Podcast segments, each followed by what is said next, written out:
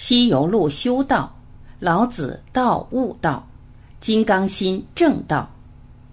李安刚、刘峰。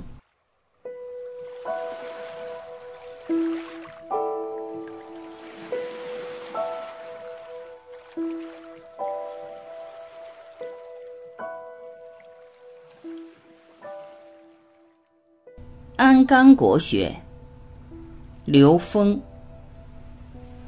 西行老庄金丹炼，游刃子成刚柔线。纸糊大小心通圆，路由道载法无限。性本天成当归元，命运人修下尘凡。双鱼和合绝坤乾，修正一真醒万缘。李安刚，国学不仅仅指的是过去，因为一个国家的传统包含了过去、现在和未来，这个国家的一切就是这个国家的学问，叫国学。问路的目的是要上道，中国人叫学问，学了要问路，问路的目的是要上道，上道的目的是要行走，并且到达目的地。那么中国国学学什么呢？学字上面是两只手，两只手中间抱着，要提起来的是《易经》的爻。而我们上学的时候答的就是对和错，错也就是差，答对的我们都忘了，答错的差我们还记得。后来我们发现，男和女结合才生出后代，天和地交合才有风雨雷电。原来所有世界的万物都要结合。于是中国人说话一定是死活、横竖、左右、前后、黑白、东西、是非、好歹。你看他是这样来表述我们对世界、宇宙空间的理解的。男人离开了女人就没有男人的概念，女人离开了男人也没有女人的概念，天离开了地就没有天的概念。所以天地同在，男女同存，世界就两个人。所以我们知道阴阳是非好歹荣辱同时存在。如果有一个人天天追求成功，那把失败给谁呢？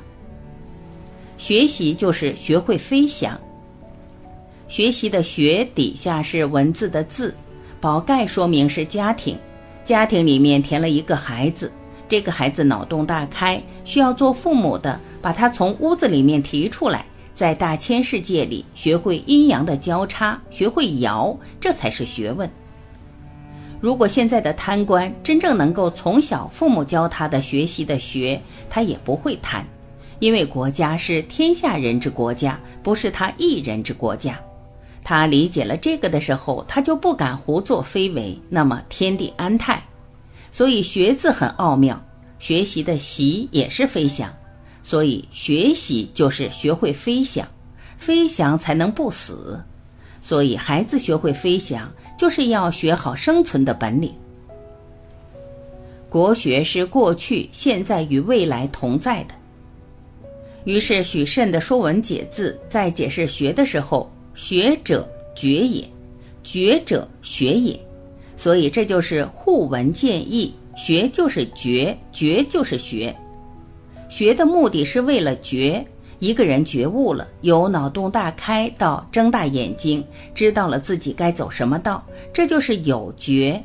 觉就是睡觉，只有睡目垂，我们把眼帘垂下来了就睡了。觉下面是个见，就是睁大眼睛。你我睡了，最后觉了。要想睡一个好觉，就得做好中国梦。所以，我们讲安钢国学也好，讲中华民族的伟大复兴也好，国学就是中国人伟大复兴的真正学问。而国学一定是牢记，不是过去的，而是现在、未来和过去同在的。我们要讲的安钢国学，一定是你我现代的每一个人站在自己的角度，要完成中华民族伟大复兴的历史使命，必须做的事，必须了解和掌握的本领。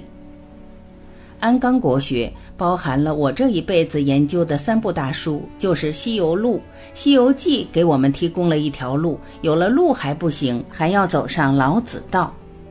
老子画胡也好，传法给释迦牟尼也好，中国文化受老子《道德经》的影响非常深远，所以我们会用甲骨文解读《道德经》，展现一个非常奇妙的老子所看到的场景。第三步是金刚心。我们要想传承，就要让你我的心变成虚空心，变成金刚心。最后，心在，宇宙在，心即宇宙，宇宙即心，宇宙即我。知道我是谁，走上人生道，完成自我的生发，实现中华民族的伟大复兴。这就是安纲国学真实的意义。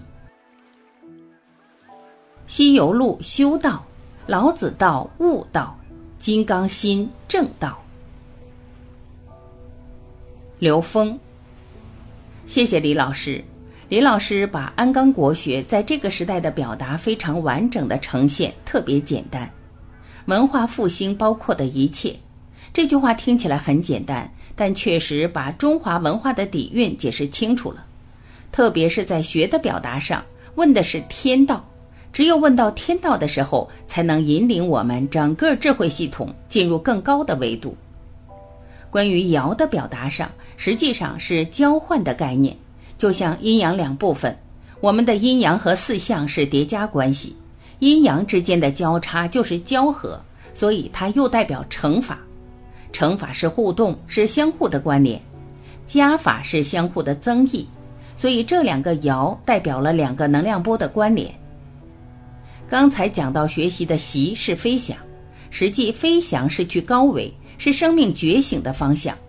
所以学和觉是一回事，在学和觉的关联上，这个觉是高维实践，所以是内观，它就是梦。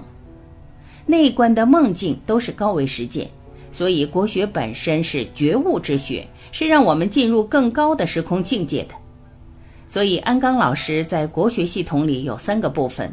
一部分叫《西游路》，它是修道的；这个《西游记》本身是修道的，这条路本身是一条自我修炼的过程。老子道是悟道，把宇宙真理真正的领悟关联。金刚心是正道，所以他把整个修道、悟道、正道来形成安纲国学的主体。当我了解了这个体系之后，我就写了一个简单的句子。西游之路，性命双修；老子大道，天人合一；金刚心法，当下觉醒。我用这么一个诗句来表达我对西游路、老子道、金刚经的完整的理解。谢谢李老师给我们一个这样的开启。